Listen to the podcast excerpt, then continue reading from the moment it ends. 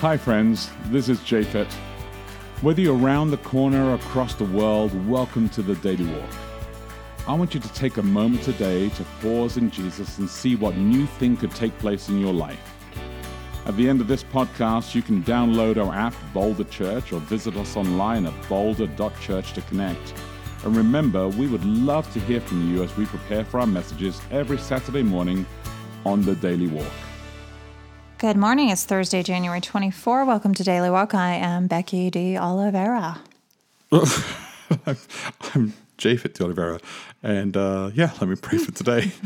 uh, Heavenly Father, um, thank you, Lord, for today. Thank you for this moment to be able to breathe in and to remember that uh, you hear us before we speak. Thank you for the word that we get to read. Thank you for this passage. Thank you for the complexity of it and the challenge of it and uh, for all that it calls us to. Uh, thank you also for the reality that we we face difficult things, and yet we know, God, that you're with us through the difficult things, and for the great things and the great joys that we know that you're with us in those as well.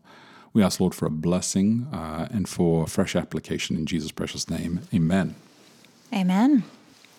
Reading from Ephesians 6 10 through 20, again, this time in the New International Version, the NIV, subheading The Armor of God.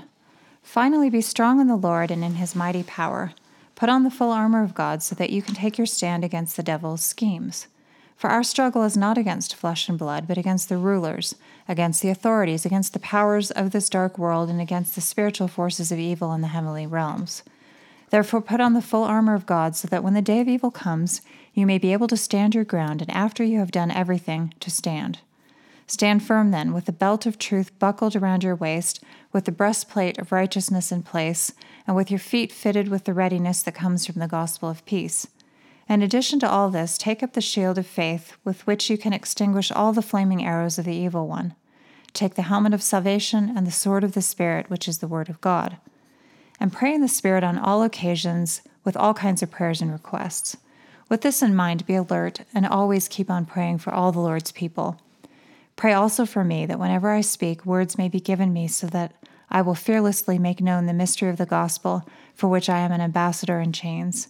Pray that I may declare it fearlessly as I should.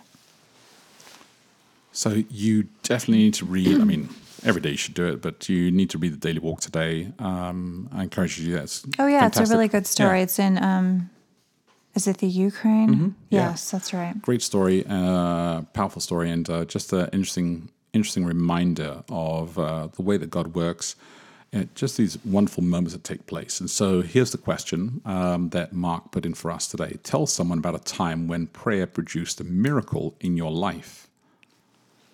And that's a, that's a great thought provoking question. You know, I think what's so interesting about these kinds of questions oh, is yeah? it reminds me of having to answer how many times how many times counter terrorist agents have saved your life and the thing is you don't know the answer to that okay i was like right okay you, do, you have yeah, no yeah, idea yeah. and i think what's to me is so interesting is you know as much as i pray often i probably have no idea of things that are miraculous that have happened in my life because of prayer or even maybe sometimes not because The of prayer that they've the happened things. even if i haven't asked for them i think that yeah that you're probably being saved from things if we're still alive you know Mm. or that things work out in ways that maybe you never even knew that that you were in danger or that something you know I mean, not not to not to not to bring it down to that level, but at the same time, I actually really do believe that that's a really sincere, a sincere uh, reality. Is that you have life every single day. We and we don't know what actually could have happened. yeah i know what you mean that You know it what I mean? feels always kind of trite to be like well you're still No, but I- alive But, I do I do really think that sometimes. Like I was telling you the other day that I was driving on that road and um, it's this, this yeah we live just off of this highway where people drive crazy fast and there are a few stoplights here and there along the way and go ahead Yeah, and, and so on the, on this particular road, and as I was driving along, um, it was late at night, uh, just a few days ago, and um, going through the green lights. Um, all of a sudden, as I'm going through the green lights, suddenly there was this man in the middle of the road, right there, just kind of staring at me. Uh, on my on the side of the road, staring at me. Just he had turned around to look at me as if as if he didn't understand what he was doing there, nor did he understand how he ended up there at that point. So, you know, in some ways, I think to myself, and I said to God right there and then, "Dear God, I don't know if he was standing right in front of me and you just moved him." and that miracle just took place, or whether he was just standing over there and he's just thinking, "What am I doing over here?" But, but I, my life just flashed before my eyes, and I thought, "Oh, you know, it could have been over, right?" And I am just, I'm, I'm grateful. I'm grateful for life. Um, but there are all sorts of moments in my life that I think about what what does it what does it mean to be part of prayer that actually brings a miracle to life um, and it depends what we understand by miracles and how miracles actually work i believe miracles are there in the bible and in a life today if they actually push the gospel forward so i yeah, think that I'm not sure pray that I overall have an expectation of miracles, Mm-hmm. if that makes any sense. whereas I, I pray for amazing things to happen all the time Well, yeah, I'm, I'm, I'm just saying, like, my mother has Parkinson's Yeah. disease. She has not been miraculously cured of that. I don't, I suppose, have a lot of belief that she would be. You know, I've expressed to you before my observation that nobody is ever miraculously cured of some sort of incurable Yeah. chronic thing that just doesn't happen. They are cured of things like cancer, which are known to be able to be cured.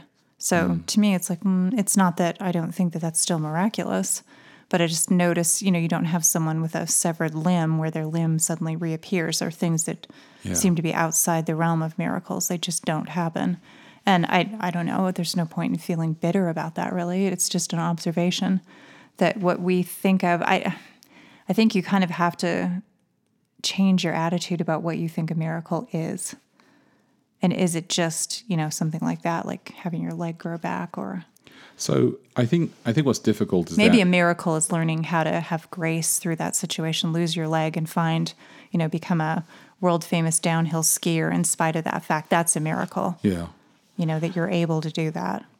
I think the difficulty is that this text, when we read this text, and the NIV does this in particular, that as you're reading this text, you get to verse 18, and verse 18, there's a, literally like a physical space in the text, and it looks like it's a new thought, like a new paragraph, right? Mm-hmm. And that's because a lot of translators um, believe that and prayer in the and pray in the spirit that the prayer is like one of the extra things that we do with all the armor. So you got the armor, you got the helmet and belt and stuff, and then you add prayer to it. But actually, the Greek um, doesn't have a break inside the text. It actually is just a continual thought that basically says that the prayer is actually undergirded as part of all of this. But the, the reason why I think we break this off is because we find it really difficult to believe that prayer is part of all this because we actually don't have very strong prayer lives. And because prayer is actually one of those things that I think people struggle with.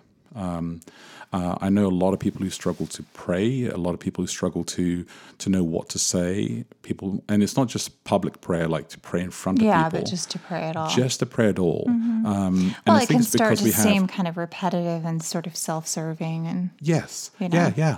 I, I think so too, and I think it's because oh, and your mind wanders. If you start praying, you'll start thinking about, you know, your to do list or whatever. Yeah, yeah.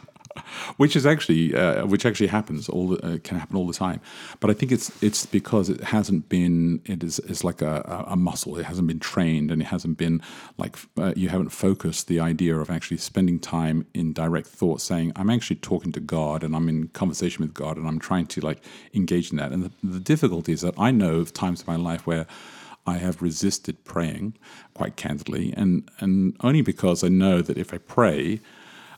I know I'm going to get an answer. Yeah, that's true. And sometimes you'd rather and leave it in I'm like, oh or, no. And I think it's because I already know that God is speaking, right? And this is the thing about prayer is that God is constantly speaking to us. He's constantly like bombarding us uh, with with ideas and nudging us, and the Spirit is constantly there. And and what prayer is is prayer actually is not us initiating conversation; it's us responding to God. So I'm going to talk about this uh, a little bit this this Sabbath because we are as we conclude this series and talking about being in the center. I want to talk about prayer, uh, and I have three three major things to kind of wrap up from the beginning about the way that we do pray. And I think that we just sometimes we don't pray fully to grasp all that, but um, think about that. Uh, let me repeat the question one more time.